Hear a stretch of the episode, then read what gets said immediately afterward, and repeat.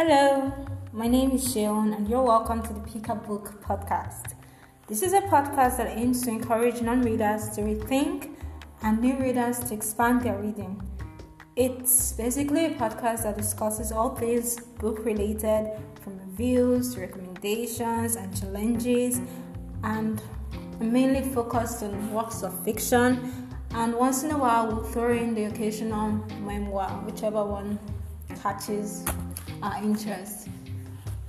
On this episode, I'll be reviewing the book A Shadow in the Ember by Jennifer L. Armentrout. It's a fantasy book, new adult fantasy to be precise. So, but first, before we go into that, an excerpt from the book.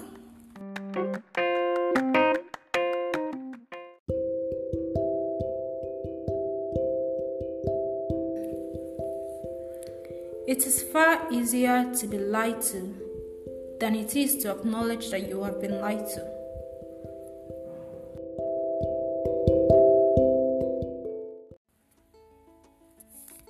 A Shadow in the Ember is the first installment in the Blood and Ash prequel series, which takes place thousands of years before the story in the Blood and Ash, and takes us back to the story of Nyktos, the primal of death, and his consort Seraphina. And from the Blood and Ash books, we can see that Seraphina was basically a secret throughout the Blood and Ash books. We didn't get any information on the on Nyktos' consort, and so a shadow in Ember basically tells us a part of that story because it's also a series.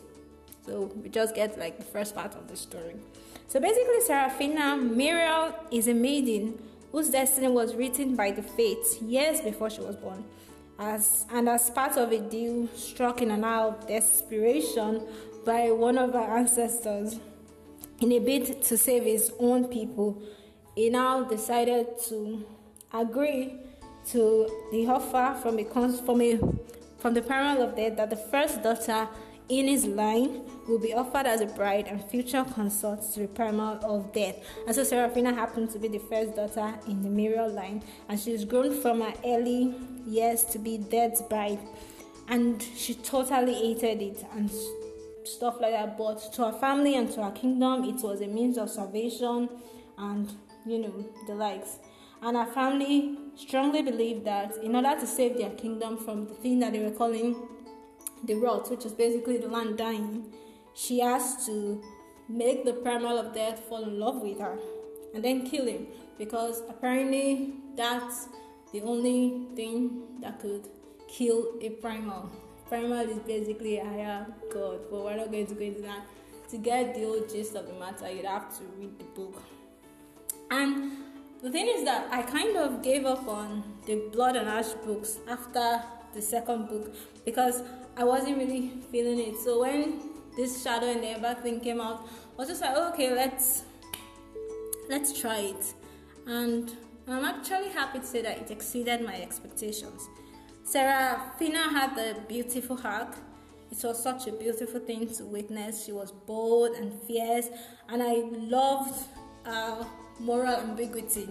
She she wasn't like focused on the whole right and wrong thing. She was partially, but she wasn't on the side of it.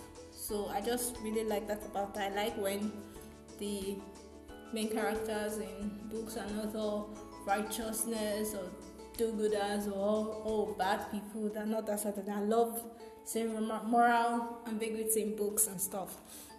Nyktos, on the other hand, was an interesting character and he had this kind of presence and charm and yeah it's kind of typical in books like this that the, uh, the love interest always has presence and charm and whatnot so that didn't come as a surprise but i liked seraphina's character she was more mature morally and emotionally sorry emotionally more emotionally mature than poppy who is from the blood and ash books and I really like that about it. So I was really stuck to it. But the plot was a solid one.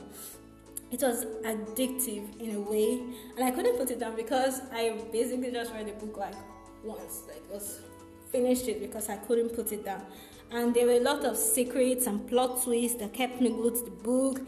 I personally think the prequel series, this prequel series in particular, will be much better than the Blood and Ash books as because the characters they're more emotionally mature than those ones in the Blood and Ash. I just really like that Nyktos and Sarah and all of the supporting characters, everything that's going on there. It's more sensible than the whole from Blood and Ash. That was just like to me, it was basically a mess. So this one is not a mess. So it's really fun. It was really fun to read, and it had a rich world building and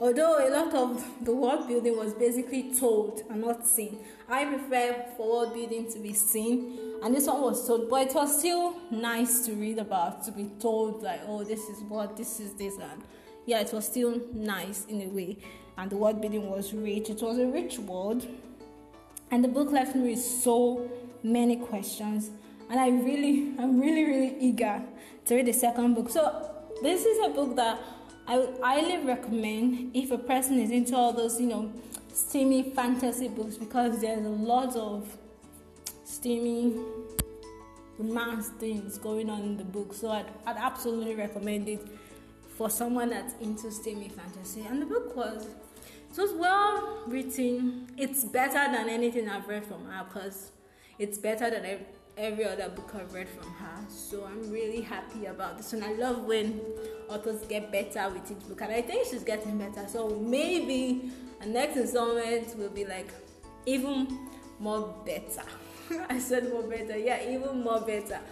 I hope that's what happens because you know she really did well with this book and I highly recommend it if you're looking for something steamy but you don't want to just stick to reading romance so you just want like a steamy fantasy book, I highly recommend this book. And you don't need to have read the prequel series to read this one.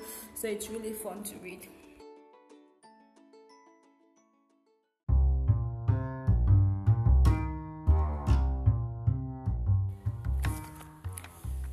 Thank you for listening and do feel free to leave a comment on any of my social media platforms. You can find me on Instagram at speakabook underscore today and you can also visit my website, which is at www.picabook2016.wordpress.com. Thank you for listening, and I wish you a great week. Bye.